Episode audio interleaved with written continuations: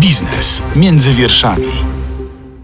Agnieszka Zaręba, dzień dobry, witam bardzo serdecznie w podcaście Biznes między wierszami. Wyobraźmy sobie taki scenariusz. Wybucha wojna, sytuacja na światowych rynkach staje się nieprzewidywalna, a gospodarka coraz mniej stabilna. Jeszcze żaden z krajów nie nakłada sankcji na agresora, ale już wtedy najbogatsi Polacy kontaktują się ze sobą na zamkniętej grupie w internetowym komunikatorze. Okazuje się, że nie rozmawiają o tym, gdzie przenieść majątek lub uciekać w razie ataku, ale przesyłają sobie potwierdzenia przelewów, które mają wspomóc Ukrainę w walce z rosyjskim rosyjskim najeźdźcą. Tak mógłby zaczynać się dobry fabularny film akcji, ale tę historię napisało samo życie. Na czele zbiórki funduszy od najbogatszych osób w Polsce stanął przedsiębiorca, inwestor, anioł biznesu Tomasz Misiak. I to on jest dzisiaj gościem w podcaście Biznes między wierszami i w studiu Radio ZPL. Witam bardzo serdecznie. Witam serdecznie. Jaką kwotę do tej pory Państwo zebraliście i kto jako pierwszy wrzucił potwierdzenie zapłaty? Muszę powiedzieć, że jak Pani zaczęła opowiadać tą historię, to aż sam dostałem pewnego takiego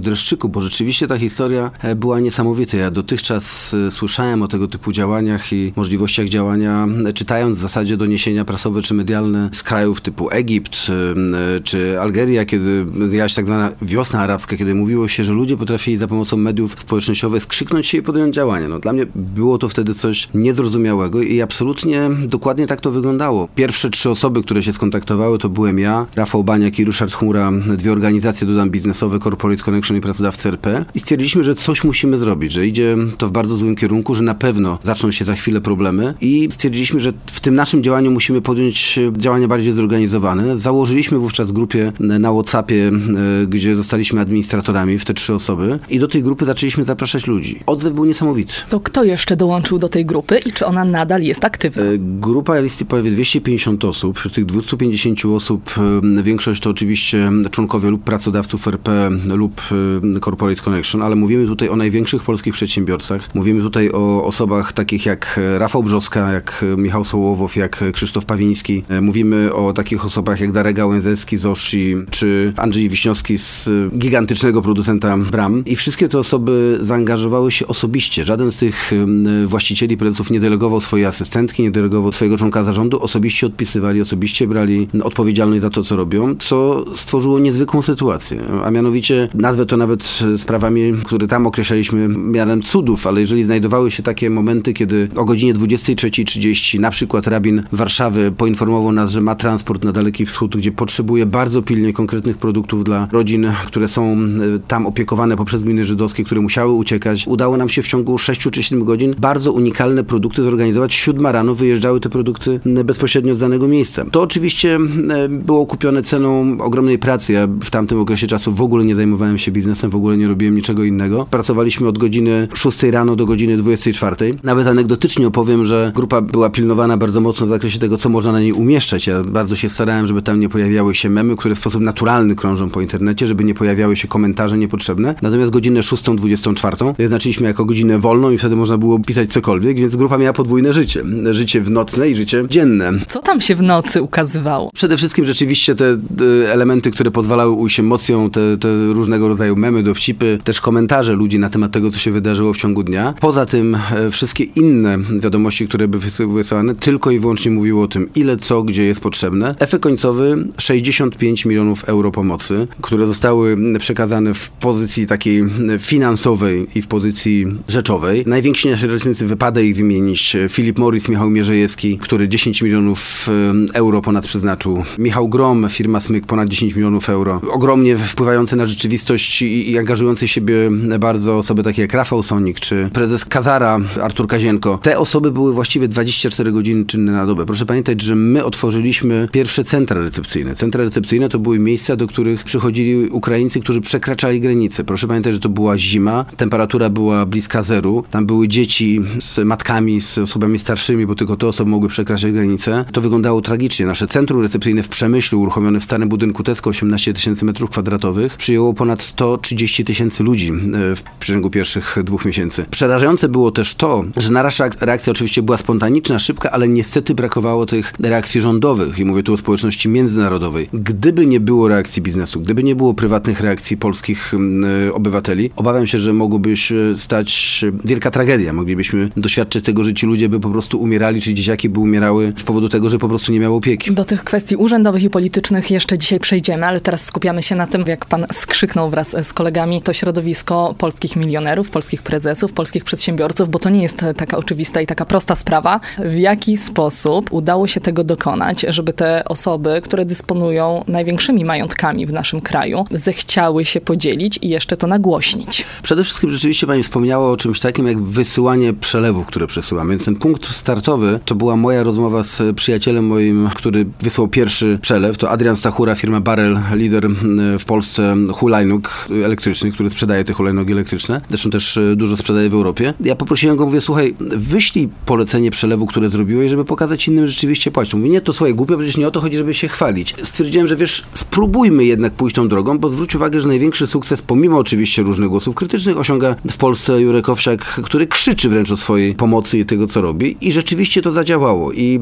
pozostali nasi partnerzy, osoby, które wpłacały, które pomagały, również zaczęły przesyłać te przelewy. I tego się nagle okazało, jest bardzo dużo. My gotówkowo zebraliśmy kwotę od samych tylko przedsiębiorców ponad 5 milionów złotych w gotówce. W ramach akcji z naszym partnerem się pomaga, który zbierał od wszystkich Polaków i też od przedsiębiorców to ponad 50 milionów gotówki. Oprócz tego te wszystkie firmy, które się zaangażowały właśnie z tą pomocą rzeczową i tu proszę mi wierzyć, było potrzebne wszystko. Od e, jedzenia, czyli tutaj Darek Gałęzeski z Oshi, e, który jest liderem polskiego rynku, na przykład ryżu, który był w tym wypadku bardzo potrzebny, po Gral, który był producentem żywności pakowanej, czy Pamapol. Wszystkie te firmy oddawały tą żywność na początku za darmo, potem sprzedawały bez marży. Okazywało się również, że po drodze ilość środków wydawanych na przykład przez e, środki rządowe była znacznie zmniejszona poprzez występowanie marży logistycznej, dystrybucyjnej i wszystkich ich innych. Te różnice dochodziły nawet do 50%. Nawiązaliśmy kontakty z agencjami rządowymi. Pracowaliśmy z Rządową Agencją Rezerw Strategicznych. Ta agencja organizowała na przykład dla nas transport. To już słynny w swoim wydaniu jest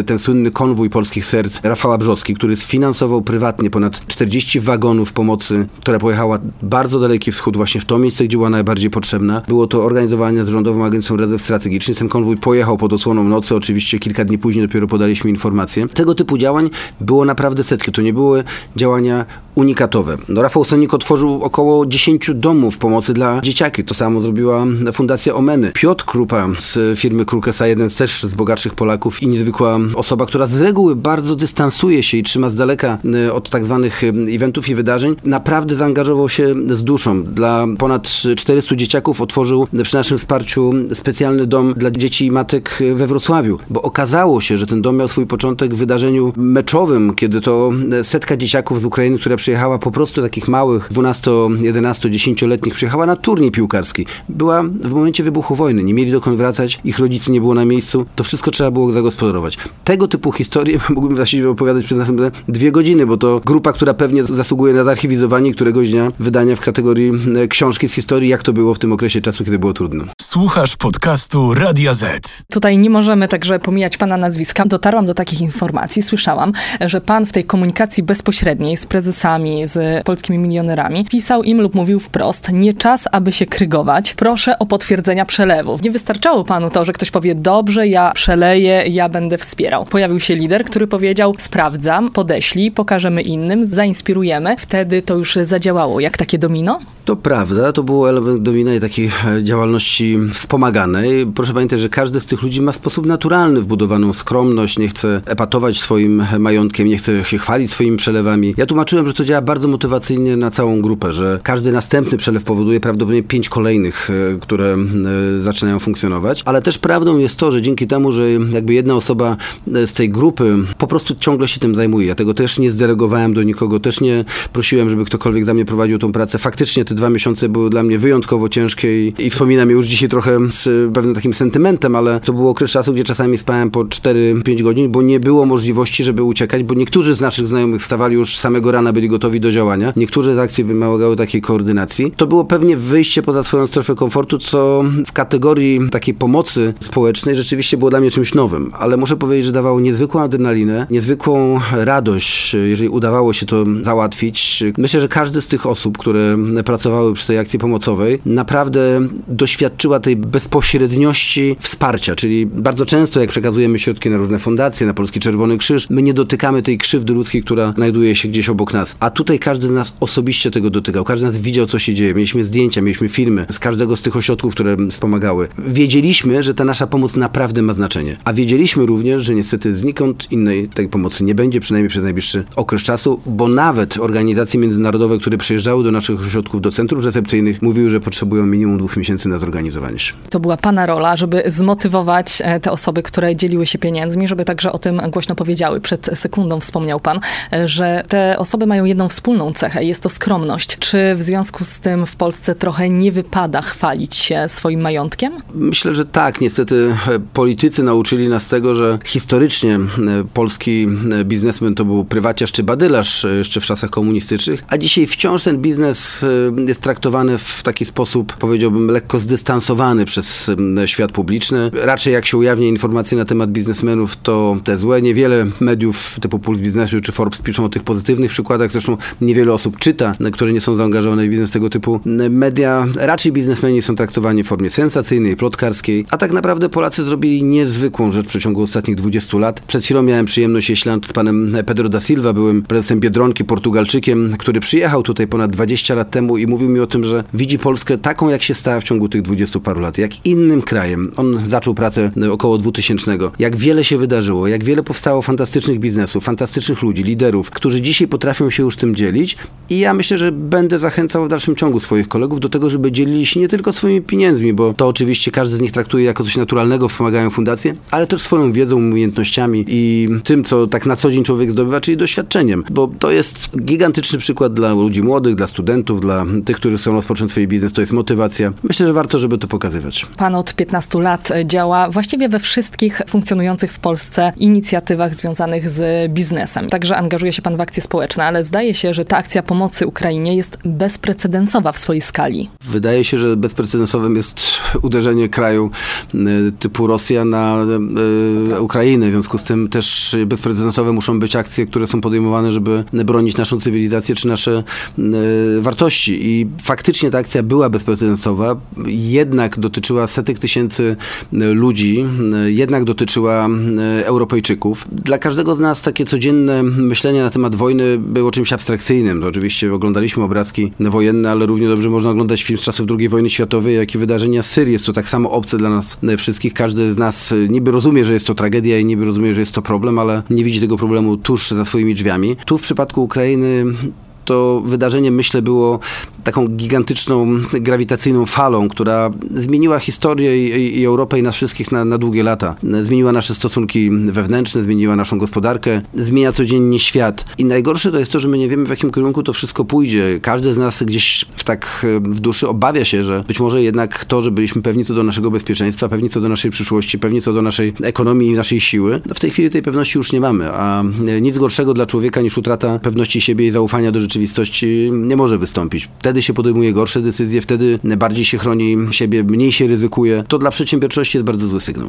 I tutaj dochodzimy do momentu, do pewnej ściany, bo też jak długo można pomagać cały czas e, tak zupełnie bezinteresownie. W pewnym momencie potrzebna jest e, pomoc odgórna, systemowa, rządowa. Wiem, że polscy przedsiębiorcy skonstruowali taką listę postulatów e, skierowaną do polityków. Co się na niej znalazło i jaki jest oddźwięk na ten moment? Prawdą jest to, że bardzo szybko zaczęliśmy rozmowy ze stroną rządową. Nasi liderzy typu Rafał Bania, który w międzyczasie w styczniu został wybrany szefem pracodawców RP, czy Maciej Witucki w Lewiatanie, czy Wojtek Kostrzewa z Polskiej Rady Biznesu, pozbierali te najważniejsze opinie, które przedsiębiorcy mają na temat tego, co można zrobić. Jednym z takich głównych oczywiście wyzwań było bardzo poważne traktowanie otwarcia rynku pracy. Skoro przyjechało do nas 2 czy 3 miliony ludzi, to żeby im przestać pomagać, to trzeba im dać zatrudnienie. Żeby ich zatrudnić, to trzeba mieć wiedzę na temat tego, co ci ludzie robią. Jedna z moich firm, Personal Service, zajmuje się zawodowo zatrudnianiem pracowników z zagranicy Mamy ich ponad 12 tysięcy, z czego większość oczywiście z Ukrainy. W związku z tym e, zrobiliśmy ankietę wśród naszych partnerów, pracodawców, którzy z nami współpracują. Przygotowaliśmy tą listę, przekazaliśmy rządowi.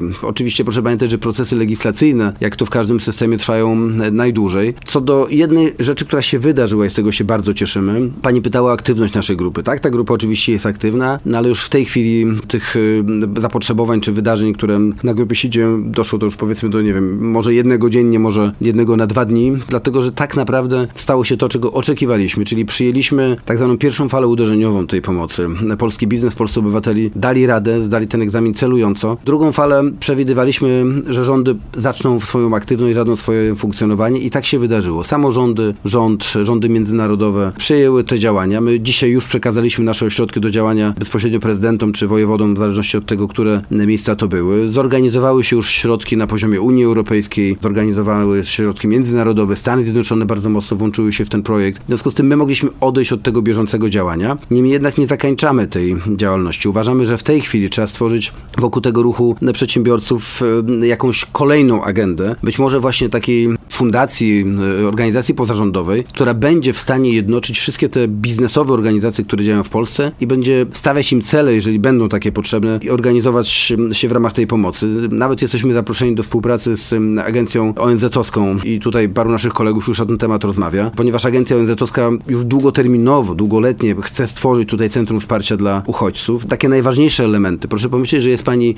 kobietą, że przyjechała pani z dwójką dzieci, nie zna pani języka polskiego, ani języka angielskiego, zna pani tylko rosyjski ukraiński i ma pani zacząć pracę, jest pani prawnikiem, czyli wydakowanym w zupełnie innego rodzaju e, systemie. W związku z tym mówimy tutaj o bardzo e, wyraźnym potrzebie zrobienia tak zwanej aktywizacji zawodowej. Jeżeli to się uda zrobić, to wydaje się, że e, ci ludzie będą się czuli tutaj jak w domu. Jak będą się czuli jak w domu, to paradoksalnie mogą być tylko zwiększeniem PKB Polski. Nie tylko na poziomie konsumpcyjnym, ale również na poziomie produkcji. Słuchasz podcastu Radia Z. A jak pan ocenia skuteczność i realność wprowadzanych sankcji na Rosję? Chodzi o sankcje międzynarodowe, sankcje gospodarcze i indywidualne. Wydaje mi się, że to daje efekt większy niż się Rosjanie spodziewali. Nie spodziewali się tak ostrych sankcji, szczególnie jeżeli chodzi o swój biznes prywatny. To, że dzisiaj zabiera się samoloty czy łodzie bogatych Rosjan, to jest bardzo ciekawy kierunek, bo oni odczuwają osobiście skutki polityki Putina i Rosji na, na swojej własnej skórze. To na pewno musi rodzić wszelkiego rodzaju bunt czy niezadowolenie. Z drugiej strony oczywiście strasznie trudno Unii Europejskiej, Polsce czy Niemcom odejść od tego głównego elementu wspomagania gospodarki rosyjskiej, czyli od surowców energetycznych. Na przykład w Polsce wszystkie systemy, które są przygotowane pod obróbkę ropy, nie są systemami, które są przygotowane pod obróbkę z innych krajów. To jest znacznie droższe. Proszę zwrócić uwagę, że widziałem nawet ostatnio jakąś informację, że paliwo dochodzi nawet do 8 zł za, za litr. To jest szaleństwo w zakresie tego, co się może dziać w kategoriach inflacyjnych. Zresztą widzimy to, 14% inflacji to sytuacja dramatyczna ekonomicznie dla każdego Polaka, bo to zjada nasze oszczędności, no ale też powoduje niezwykłą wzrost cen i poprzez wzrost cen od razu naciski na, na wzrost wynagrodzeń, czyli wchodzimy w taką bardzo złą sferę ekonomiczną. Wydaje się, że trochę za późno podjęto działania w Banku Centralnym co do podwyżki stóp procentowych, bo przecież informacje na temat tego, że trzeba to robić były ponad pół roku temu, a nawet i, dłużej. Wielu ekonomistów to sygnalizowało. Z drugiej strony Rosja wydaje się jest stłamszona tymi sankcjami. Proszę pamiętać, że rezerwy, ogromne rezerwy, bo prawie 300 milionów, miliardów, przepraszam, dolarów w rosyjskich bankach, które były lokowane za granicą, zostały zamrożone. Putin musi odczuwać ból tego typu działania. Nie sądzę niestety, żeby to w krótkim terminie zmieniło postępowanie e, Rosji, która z założenia, myślę, ułożyła się tutaj na długo trwającą wojnę. I niestety brakuje mi takiej pełnej solidarności światowej w tym zakresie, bo widzimy, że nawet w samej Unii Europejskiej Węgry grają taką rolę, jakby nie patrzeć, sojusznika Putina unijnego. I czy jest to podyktowane polityką gospodarczą, czy jest to podyktowane polityką taką czysto polityczną, to już jakby nie mnie oceniać. Niemniej jednak widać, że wiele z tych sankcji, które powinny być wprowadzone, nie są właśnie z powodu blokad poszczególnych krajów członkowskich. A jak pan ocenia międzynarodową solidarność biznesu w obliczu kryzysu? Tu muszę powiedzieć, niestety mam dużo uwag, e, bo tak jak obserwowaliśmy gigantyczne wsparcie naszego polskiego biznesu, tak próbowaliśmy wejść do kilku międzynarodowych organizacji biznesowych i żadna z nich niestety nie przekazała środków bezpośrednio. Być może wspierały one Polski Czerwony Krzyż, być może wspierały e, akcję humanitarną. Niemniej jednak bezpośredniego wpływu do polskiego biznesu i do naszej akcji nie było, pomimo kilku prób. E, wydaje mi się, że to jest niestety tak, że znowuż ten biznes zagraniczny, trochę tak jak my w Syrii, wiedział, że jest problem, ale go nie widział. Czyli nie dotykał bezpośrednio, nie, nie przechodziły te setki ludzi przez granicę Hiszpanii, czy, czy Wielkiej Brytanii, czy nawet Niemiec. Oczywiście proszę pamiętać, że ja tutaj znowuż nie mam jakichś specjalnych pretensji, bo ci ludzie znaleźli się w naszym kraju, to my byliśmy zobowiązani pomóc e, i to zrobiliśmy.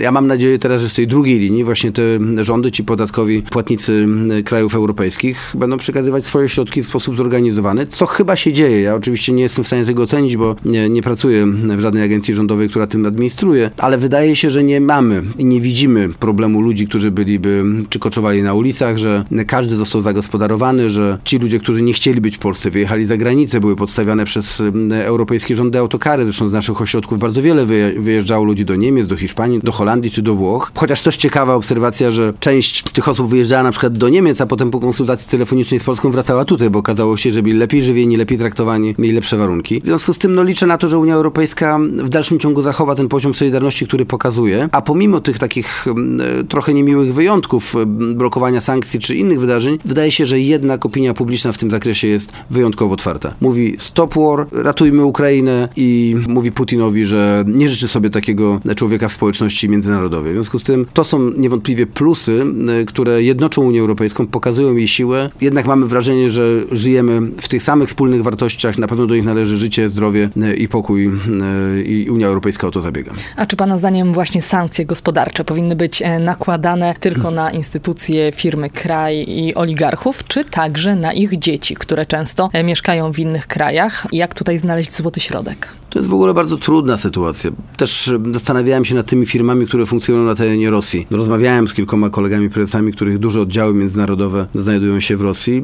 Część z nich mówiła mi na przykład bardzo e, straszną historię. Mówiąc, słuchaj, no, my możemy zamknąć biznes rosyjski, ale nasi menedżerowie tam lokalni trafią do więzienia, być może nawet nigdy z niego nie wyjdą, ponieważ takie jest prawo rosyjskie. Czyli ludziom, którzy dla nas pracowali, ufali nam przez ostatnie 20 lat, mamy zrobić osobistą, fizyczną krzywdę. Z drugiej strony sprzedanie biznesu, czy oddanie go Rosji za darmo, no też jest działaniem na szkodę danego wydarzenia. No, są pewnie rozwiązania pośrednie, czyli produkowanie pod innymi markami, nie międzynarodowymi, ale w dalszym ciągu to nie jest tak łatwo. Zmienił się świat, świat na pewno przestał być globalny, to już przez COVID yy, i, i takie zamykanie tej globalizacji to nie jest jeden dzień. To jednak są wyzwania, to są sposoby yy, zmiany rzeczywistości. Wiem, że wiele polskich firm sprzedało na przykład swoje biznesy do, do chińskich partnerów, bo ci akurat nie mają problemu z prowadzeniem biznesu w Rosji, ale to też jednak jakby nie patrzeć, zrobili to ze stratami, czy w sposób bardzo niekorzystny dla nich samych. To samo, jeżeli chodzi o, o, o wszelkiego rodzaju działania przeciwko dzieciom. Oczywiście trudno powiedzieć, że mieszkający nawet syn oligarchy w Londynie, który mieszka tam od 20 lat, tam się wyedukował, że jest synem oligarchy. Z drugiej strony trzeba pamiętać, że jego majątek, jego lokalny sukces czy działania pochodzą z tego majątku rosyjskiego, czyli w zasadzie można by było spodziewać się, że żeby wywołał nacisk na swoich rodziców, żeby wywołał nacisk na swoich obywateli, trzeba by było im pokazać jakiś kierunek tego działania. I to są rzeczy czysto ludzkie, bardzo indywidualne. Wydaje mi się, że sankcje tak zwane matematyczne, czyli mówiące statystycznie jesteś Rosjaninem, to jesteś złym człowiekiem, byłyby nadmierne. Słuchasz podcastu Radia Z. To nie jest żadną nowością, że wojna, że taki konflikt zbrojny wpływa na sytuację gospodarczą, na rynki, na ceny surowców, na inflację. Jak by pan ocenił właśnie wpływ na polską gospodarkę? No niewątpliwie inflacyjny. To widzimy bardzo wysoko. Z czego to wynika? No wynika oprócz tego, że do Polski napłynęło dużo pieniędzy z Europy na pomoc Ukrainie, ale również ponad 2,5 miliona ludzi, którzy nagle przyjechali do Polski. W kategorii konsumenckiej to jest bardzo dużo, którzy potrzebują dóbr codziennego użytku. Wojna poza tym zachwiała systemy zaufania. Jeszcze bardziej nadszarpnęła globalny system e, tak zwanych supply chain, czyli tych linii dostaw. E, oznacza to tylko tyle, że jest trudniejszy dostęp do surowców, trudniejszy dostęp do produktów. E, same ceny surowców energetycznych wzrosły dramatycznie, tego dotyczy cała europejska gospodarka. My niestety jesteśmy uzależnieni wyjątkowo od surowców kopalnych, czyli od węgla, ropy, gazu, które najbardziej wzrosły. W związku z tym ta inflacja też ma ogromne znaczenie. Pewnie dla wielu inwestorów staliśmy się krajem w cudzysłowie frontowym, czyli ryzyko inwestowania w Polsce znacząco wzrosło i zanim to się ustabilizuje, niestety oczekuję, że nie będziemy mieli najlepszej sytuacji gospodarczej. Zerwane łańcuchy dostaw, kwestia dostaw międzynarodowych, kwestia zatrudnienia pracowników, to te problemy, które pan wymienia, które tutaj wiążą się z całą wojenną sytuacją, co to oznacza dla polskiego przedsiębiorcy? Dla polskiego przedsiębiorcy e, wzrost cen energii jest dość prosty. Znaczy, jeżeli moja produkcja, jeżeli moje działania wykorzystują energię i na przykład w bardzo wielu miejscach ta energia jest 20-30% kosztem, to jeżeli wzrosła o 40-50%, to znaczy, że nagle staje się dominującym wskaźnikiem ceny mojego produktu. Pytanie, czy przez to, że staje się ten produkt droższy, nie wyskoczę z rynku, nie będę musiał zwalniać ludzi, nie będę musiał ograniczać swoich inwestycji. Jeżeli chodzi o zatrudnienie, tu akurat wydaje mi się, że Polska z jednej strony zyska w dłuższym perspektywie, bo jednak przyjechało bardzo dużo osób, które mogą wejść wejść w rynek Może pracy. ja przytoczę dane, bo tutaj mówi się, że do czasu wybuchu wojny rynek pracy w Polsce miał około 600 tysięcy wakatów. Miał 600 tysięcy wakatów, ale proszę pamiętać, o jakich wakatach mówimy. To nie są wakaty dla ludzi nie mówiących w języku polskim ani angielskim, którzy mają e, dwójkę dzieciaków e, na głowie i, e, że tak powiem, są w sytuacji uchodźcy. To były wakaty dla osób bardzo często mężczyzn, przy pracy fizycznej, produkcyjnej, dla osób specjalistów, dla IT, dla prawników wyedukowanych w prawie. To oczywiście część z tych wakatów, nie wiem, może jedna czwarta będzie faktycznie wykorzystana.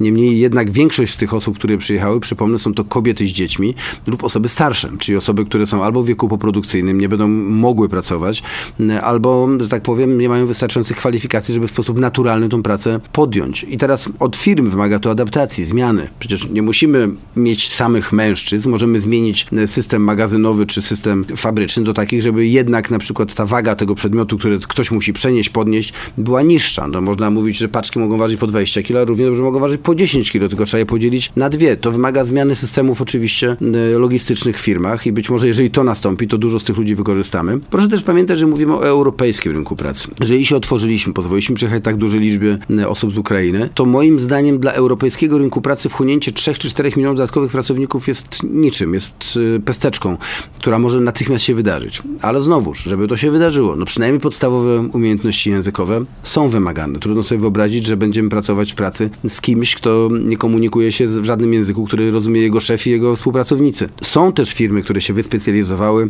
w tak zwanych krótkich kursach y, językowych. Te firmy w tych krótkich kursach językowych oferują te pierwsze 400-500 słów podstawowych, które wymagane są w danym miejscu pracy. Wiem, że dużo osób z Ukrainy zaczęło takie y, edukacje. Są też minusy, prawda, tej tej całej y, imigracji, proszę pamiętać, że jednak Polska po prostu otworzyła granice. My nie wiemy, czy do nas przyszli ludzie tylko i wyłącznie uczciwi. Równie dobrze mogli przyjść ludzie nieuczciwi, równie dobrze mogli przyjść ludzie notowani, przestępcy.